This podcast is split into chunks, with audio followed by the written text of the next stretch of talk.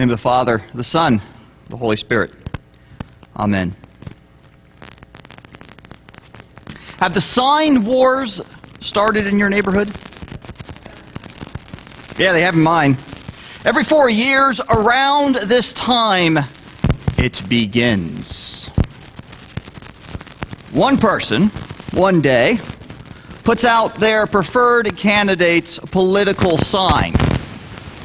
Then, after that, someone else does.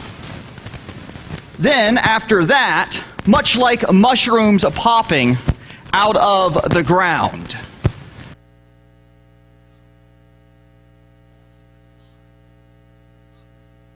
the neighborhood.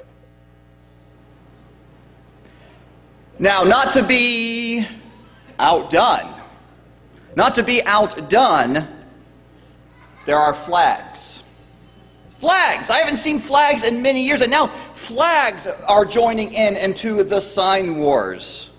Clothing, bumper stickers, everywhere you go, sign wars. We may not know our neighbors' names. We may not know their children's names. We may not even know their dog's name, but we certainly know which political candidate they're voting for. And we certainly know which side God is on, don't we? He, of course, is on our side, the side of the righteous signs. And God forbid that the candidate whose sign we face off against in our neighborhood God forbid that they should win the sign wars.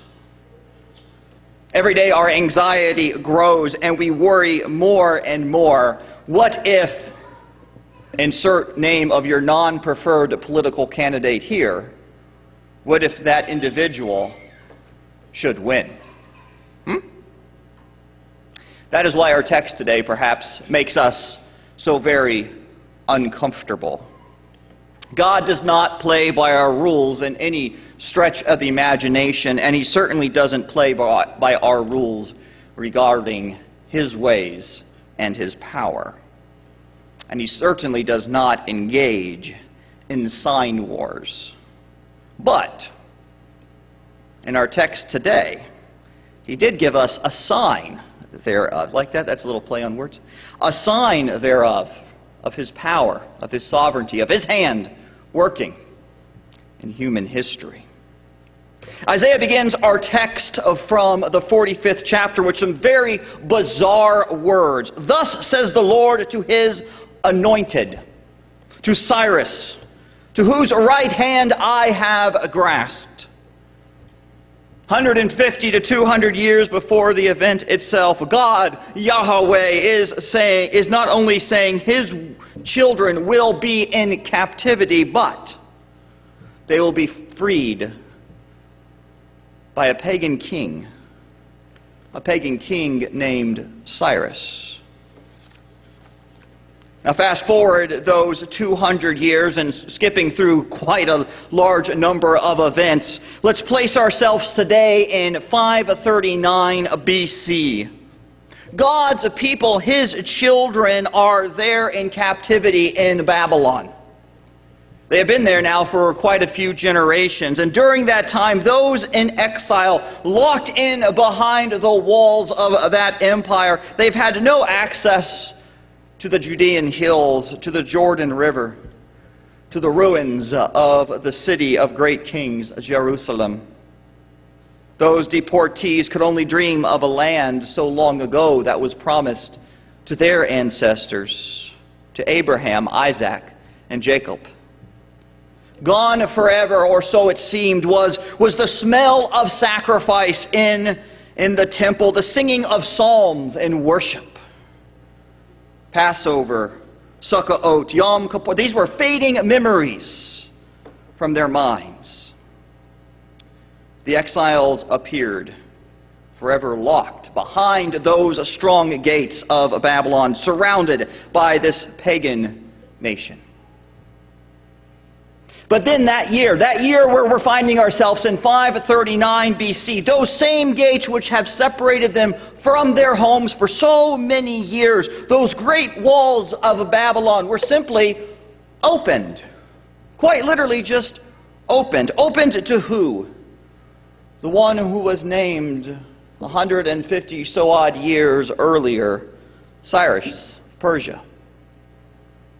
Now imagine being held captive in this pagan nation for so long, only to realize that your liberator was not some holy warrior of God like, like David or Gideon, but rather someone that did not even know Yahweh, but was chosen by Him to be your deliverance, so that everyone would know that it was the Lord's hand that was at work. Talk about making a statement about who's ultimately in control. And while neighboring kingdoms always competed in their own versions of sign wars, making alliances with one group or another, and while God's people suffered in exile, and while the hope of a deliverer seemed further and further away with each passing day, God always remained true to his people. He kept his promises and even even used things that, when we read the text, confound and puzzle us. If we recall from a few readings ago, also in the book of Isaiah, the prophet records that the Lord's ways are not our own ways. And that is why our text today from Isaiah 45, the beginning verse, is so troubling and yet comforting at the same time. It is troubling for us because we see God working through a pagan king. After all, we want God to work in ways that we understand. We want to see Him working in the people that we think He should use. But this text may also bring us comfort, especially right now as the sign wars rage. God is still the sovereign God of His creation. For it was Yahweh that caused his people to be taken into captivity and have those Babylon gates shut upon them. And he brought forth Cyrus and, and caused his hand to march upon those Babylonians. But it was also Yahweh, it was by God's hands that the gates of Babylon were opened. And they were opened to God's own children, fulfilling his word and his promise to them. For those of us today locked in the sign wars of our neighborhoods, perhaps shut down and locked behind the anxiety of what a future will hold if our preferred candidate does not get elected in a few weeks. For those of us who are arrested behind the walls of worry and dread and fears, to those who are captive with the what ifs of a life increasingly held by the sways of partisan political leanings. Our text today, the Lord invites us. He invites you and me to rest our hearts and our minds in His sovereign actions and be reminded that the pagan kings, the godly kings, the pagan nations, the godly nations, nothing has ever thwarted His promise to his children, and nothing ever will. We're reminded that even someone as wicked as Cyrus was a part of God's plan to keep his word to his people. For we have a God who reminds us today that he is the Lord of all history. And his plan to rescue those bound behind the gates of separation and sin from him was never thwarted. In fact, all of history revolves not around the freedom of the captivity of those held in captivity in Babylon, but the freedom of all humanity that was once held in another form of captivity, another type of Babylon, sin and separation from our Creator. And to we who know that captivity of sin, when our Lord marched into the darkness of those gates and opened them wide for us to Him in our baptism when we were set free, not by Cyrus, but by Jesus. Our hearts and our minds now find rest. For we know that our Lord is the God of my life, of your life, of all of human history. He is the one that crushes the sign wars that we obsess so much over when we gather together as brothers and sisters here in His sanctuary. He is the one that unites us uh, together in, with, and under bread and wine of Holy Communion as we receive Him this day in that holy sacrament. He is the one who reminds us that no matter the future, He is in charge. For it is Him who has orchestrated kings and kingdoms throughout history, and His promise and His word will always be fulfilled. Brothers and sisters, today, may our text comfort us with the reminder that we have been set free from the captivity of Babylon, our own sin.